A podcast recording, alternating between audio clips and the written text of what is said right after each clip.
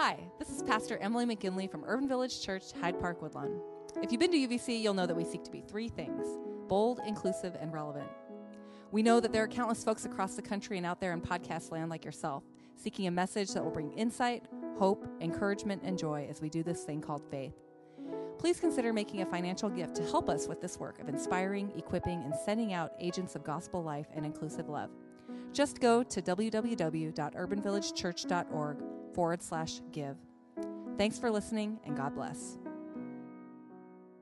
Our passage today comes from Matthew 18 21 through 35. Listen for what God is saying. Then Peter said to Jesus, Lord, how many times should I forgive my brother and sister who sins against me? Should I forgive as many as seven times? Jesus said, Not just seven times, but rather as many as 77 times. Therefore, the kingdom of heaven is like a king who wanted to settle accounts with his servants. When he began to settle accounts, they brought to him a servant who owed him 10,000 bags of gold. Because the servant didn't have enough to pay it back, the master ordered that he should be sold along with his wife and children and everything he had, and that the proceeds should be used as payment. But the servant fell down, kneeled before him, and said, Please be patient with me, and I'll pay you back. The master had compassion on that servant, released him, and forgave the loan. When that servant went out, he found one of his fellow servants who owed him 100 coins. He grabbed him around the throat and said, Pay me back what you owe me. Then his fellow servant fell down and begged him, Be patient with me, and I'll pay you back. But he refused. Instead, he threw him into prison until he paid back his debt. When his fellow servants saw what happened, they were deeply offended. They came and told their master all that happened. His master called the first servant and said, You wicked servant, I forgave you all that debt because you appealed to me. Shouldn't you also have mercy on your fellow servant, just as I had mercy on you? His master was furious and handed him over to the guard responsible for punishing prisoners until he had paid the whole debt. My heavenly Father will also do the same to you if you don't forgive your brother or sister from your heart. May God add a blessing to the hearing and living out of this scripture. Good morning, Urban Village. My name is Emily McGinley, and I have the um, great joy and privilege of serving as um, the pastor of this tremendous community, um, almost six years old, and uh, to do so in partnership and in co ministry with so many folks that you see up front here, and many people who you don't see, um, but uh, provide meals, uh, provide projection, who count money, who do so many welcome people, um, who really help us embody what we say uh, we're about. Um, so I'm grateful for that. Um, and why don't we begin with a word of prayer to, to ready our hearts um, to receive what God has to say to us? God, we give you thanks for this day and um, not only this day, but this space and this moment that is made possible for us to pause in the midst of all that is happening in our lives and lean in and listen closely to what it is that your spirit might be saying to us, what, what it is that you might be wanting to do within us and through us. And so I ask that you would clear away those things that um, cloud our senses and our capacity to really pay attention to what you're doing within us and around us um, so that we might be able to. Um, commune with you in, um, in the way that only this space can afford. Speak to us through me, um, in spite of me, and, and may we leave this place uh, challenged, encouraged, and reminded of your goodness and your grace at work in our lives. And we pray this in the name of your Son, Jesus. Amen. Earlier this week, uh, I received an email from Chase Bank. Maybe you've seen emails like these, right? Um, they were generously offering to cut my credit card interest rate to 7%, which is basically 30% of its current rate, for six months. Now, I immediately deleted it because that's what I do with junk email. And I didn't think too much about this until I reflected more deeply on our passage for today. Because, between Chase Bank and the king in this story, what we have here is an account of two very different economies. It begins with a scene familiar enough to us, right? There's a crediting agency, the king, and the bills have come due. It is the first of the month, right? Here comes a slave. The passage um, calls them a servant, but they are a slave because that's what anyone who has maxed out every and any line of credit that they, their children, their grandchildren, and their great grandchildren combined could ever really have. They are a slave, right? And this king, who is really a stand in for God, lets this servant like get way too far in debt 10,000 talents. In this passage, it says 10,000 bags of coin or gold. Um, but in, in other translations, says talents. It represented between 30 and 100 million days' wages for an average peasant. Like a lot of work, right? This dude owes the king more money than existed in circulation in the entire country at the time.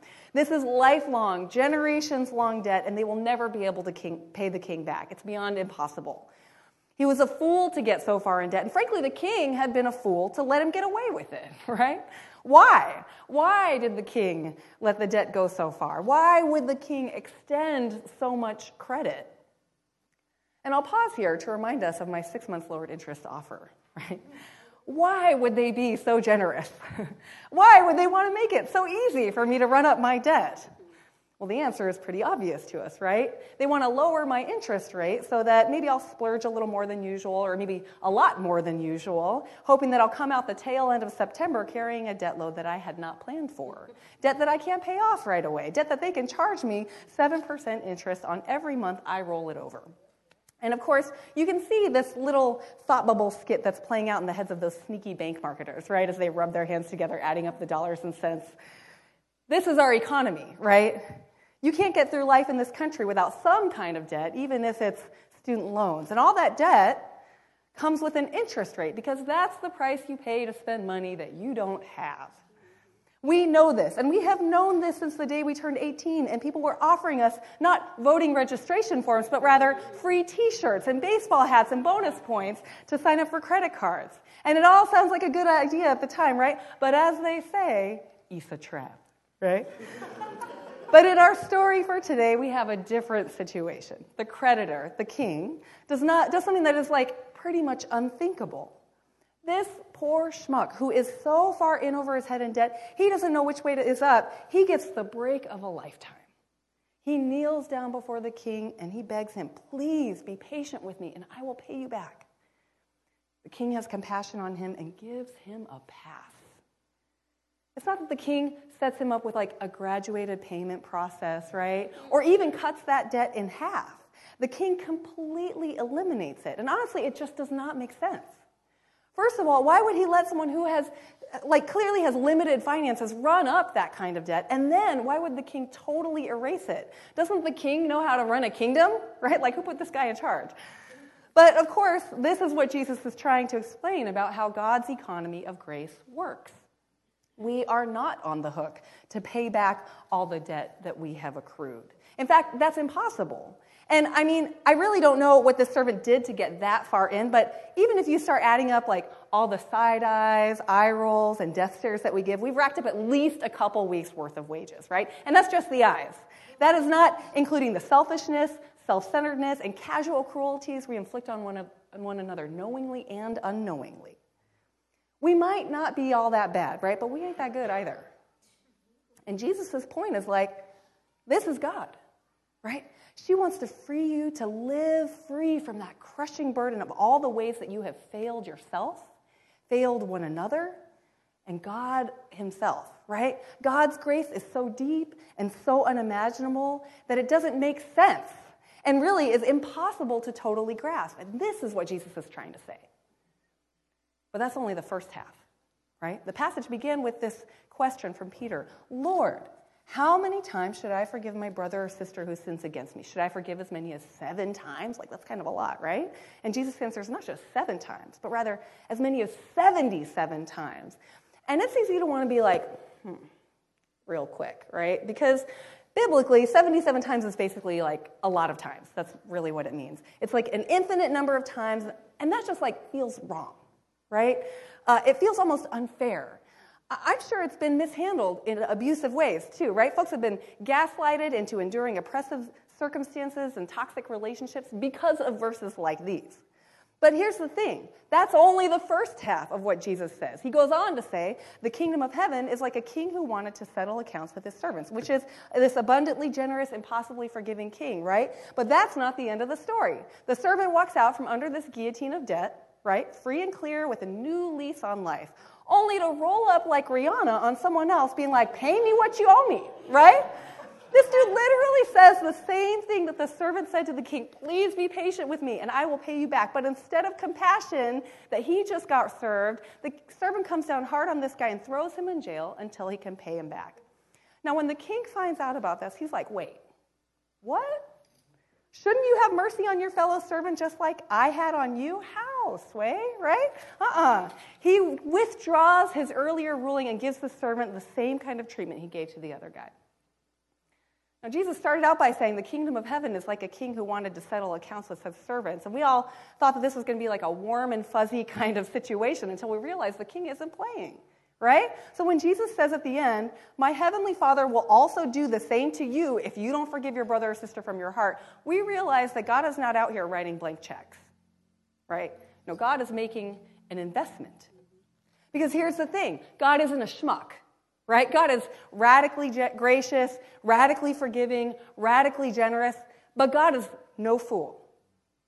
And because God is no fool, because God has expectations about who you should be and knowledge about who you are capable of being, God isn't ready to let your humanness get in the way of you living into the fullness of who you were created to be. And so God seeks to pull us out of those realities, those circumstances, the legacies of activity that have held us back to clear out our debts. God is here for that, right? But what God can stand, what God won't put up with, is entitlement and ingratitude.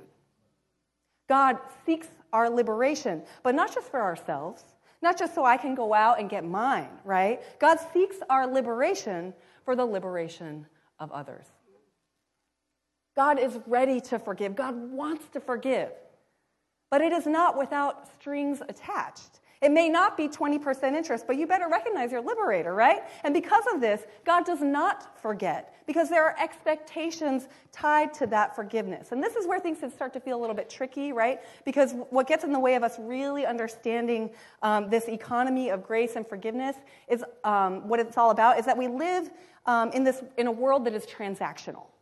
And because we live in a world that's transactional, this idea that there are strings attached to God's grace and forgiveness can quickly be interpreted as something that's not, right? So this is not a tit for tat kind of arrangement. We don't pay God back as if that's even possible, right? Nor is it like buying carbon credits to offset our foot, you know, like our carbon footprint. This is, this is how like the capitalistic consumer oriented culture that we've been raised in would have us think. And we just kind of like apply that on. But God's economy runs on a different kind of currency. It's a denomination of gifts and graces. So we have to sort of like get out of that mindset because it's not that binary, it's not that tight, right? We're not just trying to get to zero.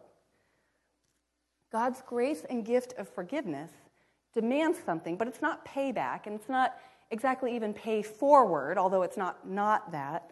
God's grace and forgiveness, like I said before, is an investment. It's an investment in our liberation, our transformation, and our vocation, right? The king did not free the servant so that he could go out and just shake someone else down, right? He freed the servant so that the servant could experience a renewal of self worth that would compel him to go out and live his life fully and make it possible for others to do the same. God's economy is not I do for you and you do for me. It's I do for you and you do for others and they do for still more and on and on and on. God is not in your life to write blank checks. God is making an investment. And this is where I know some of, this is where I came from. This is, and maybe some of you, this is where a the, theology of, of personal salvation gets things wrong, right? Because it's not just about me and Jesus. It's about me and Jesus and me and you and me and all of us together doing this thing together. God wants to liberate you so that you can liberate others. And I'll say it one more time in another way just to make sure you got me, right? It, it hasn't changed your life if it, if it hasn't changed someone else's life in some way, okay? You don't have to be a hero. You just need to let yourself be transformed so deeply inside that it can't help but show up somehow on the outside. Now, this does not mean that there isn't space for rest, right? It doesn't mean that the only faithful response is to do something. For those of us who buy into the idea that our worth is measured according to our productivity, we can talk about capitalism again, but we won't. Uh, do not hear me saying that how much you do determines your value, okay? I actually think that the king would have been fine if the servant had walked away and just lived this like debt free life, being a good and joyful neighbor, low key, good guy, right? Um, it wasn't that the servant didn't walk away and like immediately become a model citizen, it's that they walked away and they made life hell for someone else. The total lack of compassion, the complete disconnect between the mercy they had received and their attack on the next guy was what unleashed God's anger. God gets angry when justice is perverted. We see it all throughout the scriptures, right? And that is exactly what happened in that instance. God's justice in the form of mercy was perverted, and it made God look like a fool. We are a forgiven people, and so we have to act like it. This looks like gratitude. This looks like compassion. This looks like recognizing the gift of what you have been giving and given and allowing that to undo those knots that have been formed within you. Knots of survivalism, right? Knots of individualism, knots of secrecy and scarcity mindset. These knots constrict us. They keep our imagination bound of what liberation really could look like, right? And if we don't allow God to loosen them, they will choke out any kind of spiritual renewal that God might want to enact within us. God is not keeping score, but God is paying attention.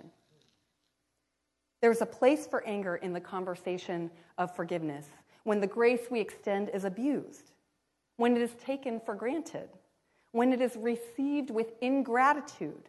There is room for anger. And and there is room for grace. There's another part of the story that I play out in what I call my sanctified imagination, right? It's, it's the part where the king comes back to the servant in jail and asks him, Are you ready now? Are you ready to be a changed person? Are you ready to allow the knots that have grown so tight within you to loosen?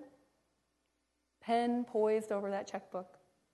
I'm ready. I'm ready to make an investment for you. God's forgiveness is here for you. It is an ongoing invitation, ready to make a change within. Are, are, are you ready to be forgiven? Are you ready to be renewed, set free, set forth for the liberation of others? If you are, then receive God's radical grace and abundant forgiveness. Receive it and then go out and live like it. Let us pray.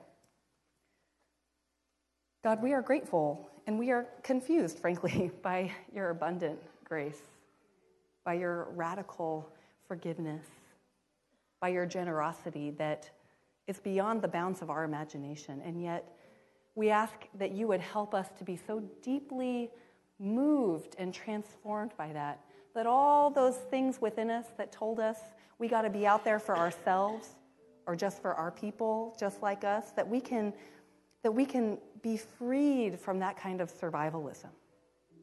Help us to be a people of an abundant mindset. People who open ourselves to your transformative work even if it feels a little scary. Help us to grasp the kind of forgiveness that you extend to us day in and day out and to instead of feeling incapacitated by it, to feel moved to extend that and multiply that out in our lives. We give you thanks, God, for your radical grace. And we ask that we would be a radically gracious people so that this world might in turn be transformed for your work in wholeness of life for all. In Jesus' name we pray. Amen.